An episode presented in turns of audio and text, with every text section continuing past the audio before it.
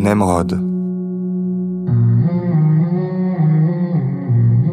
Une histoire de Sornac. Racontée par Clément Sanso.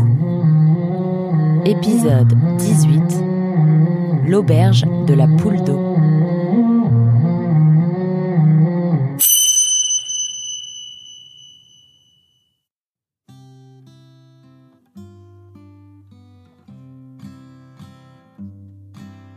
Cela faisait cinq jours que Nemrod et Kofi, dit le Pelé, cheminaient ensemble.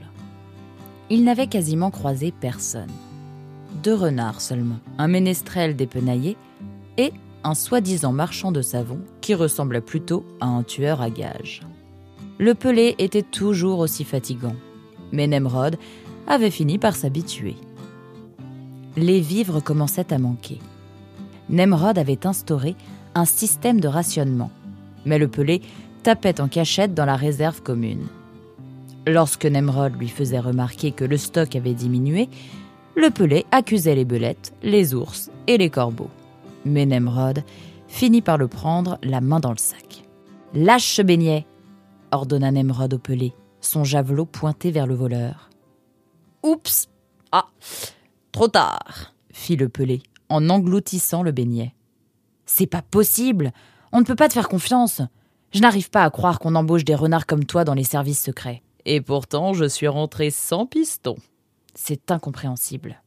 On m'a embauché pour ma capacité d'adaptation et mon sens de l'observation. C'est ce que m'a dit le recruteur. Ça, pour t'adapter, tu t'adaptes. C'est essentiel. Savais-tu que les espèces qui survivent ne sont ni les plus fortes, ni les plus intelligentes, mais simplement les plus adaptables? Voler ton camarade? Tu appelles cela t'adapter? Oui, bon, là, euh, c'est un cas un peu limite, mais tu vois ce que je veux dire. Un peu limite Tu te moques de moi? Bon, désolé, j'ai les défauts de mes qualités, voilà tout. Nemrod se demandait de quelle qualité ces défauts pouvaient bien être le prix. Et on va faire comment maintenant? demanda Nemrod affligé. T'inquiète, répondit simplement le pelé en se léchant les doigts avec gourmandise. T'inquiète, t'inquiète, c'est ta réponse à tout. Eh bien moi ça m'inquiète ce genre de réponse. Oh, comme tu y vas. Alors dis-moi concrètement comment on va faire? Et ne me réponds pas manger de l'herbe, ce n'est certainement pas le moment. À Mossé se trouve une auberge tenue par un cousin à moi. Il nous donnera tous les coquelicots et les tournesols dont nous aurons besoin. T'inquiète, je te dis. Tout est sous contrôle. Bon, eh bien allons-y puisque nous n'avons pas le choix. Ta confiance m'honore, répondit le pelé en faisant une révérence. Allez, en route, fainéant. On n'a pas de temps à perdre si on veut arriver là-bas avant la nuit. Quatre heures plus tard, les deux camarades entraient dans Mossé. C'était un tout petit village, mais Kofi préférait le terme de grand hameau. Quelques dizaines de maisons étaient alignées de chaque côté d'une rue unique. Il pleuvait à torrents. Rue principale indiquait un panneau de signalisation défraîchi. Nemrod ne savait pas s'il fallait applaudir la perspicacité ou la malice du fonctionnaire qui avait baptisé la rue. Au bout de la dite rue principale se dressait un bâtiment légèrement plus grand que les autres. Il fallut encore marcher quelques dizaines de mètres pour pouvoir lire l'enseigne de l'établissement. Avec cette pluie battante, on ne voyait pas à cinq mètres. Auberge de la poule d'eau, lut Nemrod à voix haute. Eh ben, ça promet. C'est un établissement modeste, mais bien tenu, précisa le pelé. Bien tenu Ça ne saute pas aux yeux. Les carreaux du bas sont cassés. La gouttière déborde et les volets battent aux quatre vents. Bon, euh, oui, ça aurait peut-être besoin d'un petit rafraîchissement. Et encore, moi j'aime bien comme ça, dans son jus. Dans son jus. Ah ça, pour être dans son jus, l'auberge de la poule d'eau était dans son jus. Nemrod s'avança vers la porte, mais le pelé le retint par la manche. Laisse-moi entrer le premier. C'est mon cousin, pas le tien. Si tu préfères, répondit Nemrod, qui n'était plus à sa près. Le pelé poussa la porte, mais celle-ci ne bougea pas. Les charnières sont sans doute un peu grippées. Attends, dit le pelé. Et il donna un grand coup de patte dans la porte qui s'ouvrit brutalement.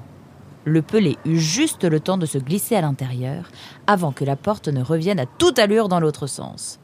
Nemrod, qui s'était engagé, se la prit en pleine face. Aïe, aïe, aïe, aïe, aïe. Mais tu es une véritable plaie cria Nemrod au pelé.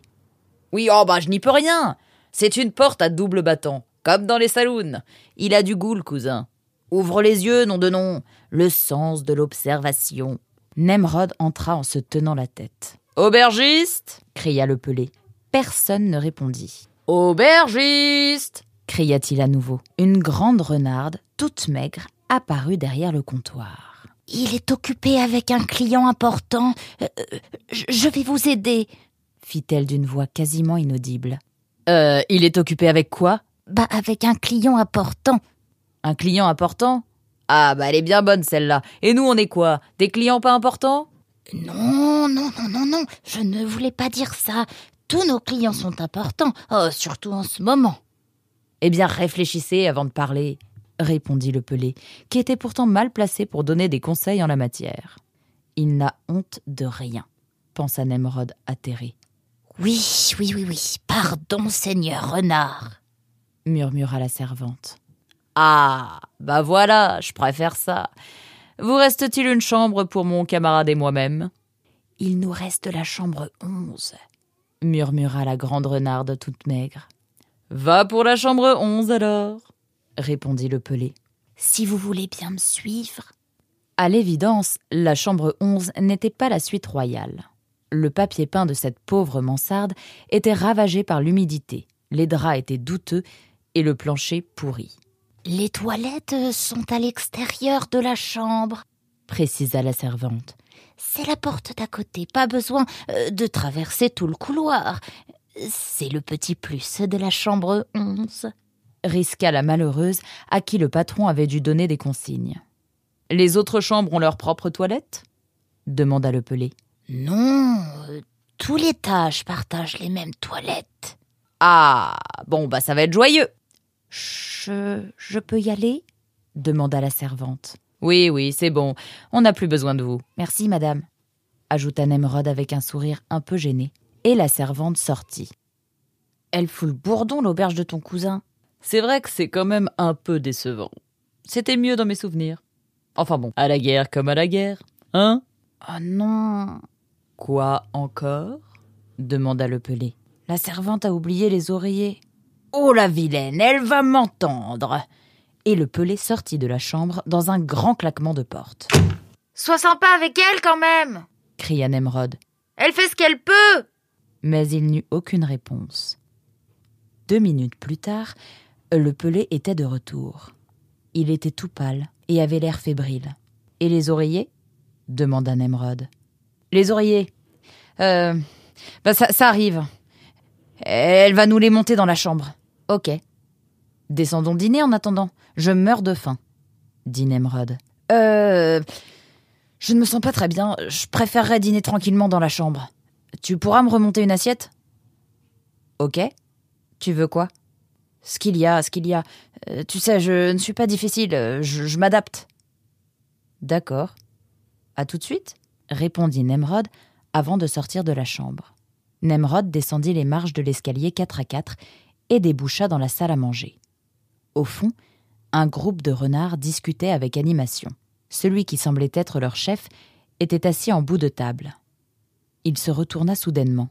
Guylaine Du nectar pour mes braves Nemrod fit un bond en arrière. Ce visage, cette voix, il ne pouvait y avoir de doute. C'était Sylvestre. Nemrod remonta les escaliers encore plus rapidement qu'il ne les avait descendus. Il parcourut le couloir en courant et ouvrit précipitamment la porte de sa chambre. Un vent mouillé lui ébouriffa le museau. La fenêtre battait, grande ouverte. Le pelé n'était plus là.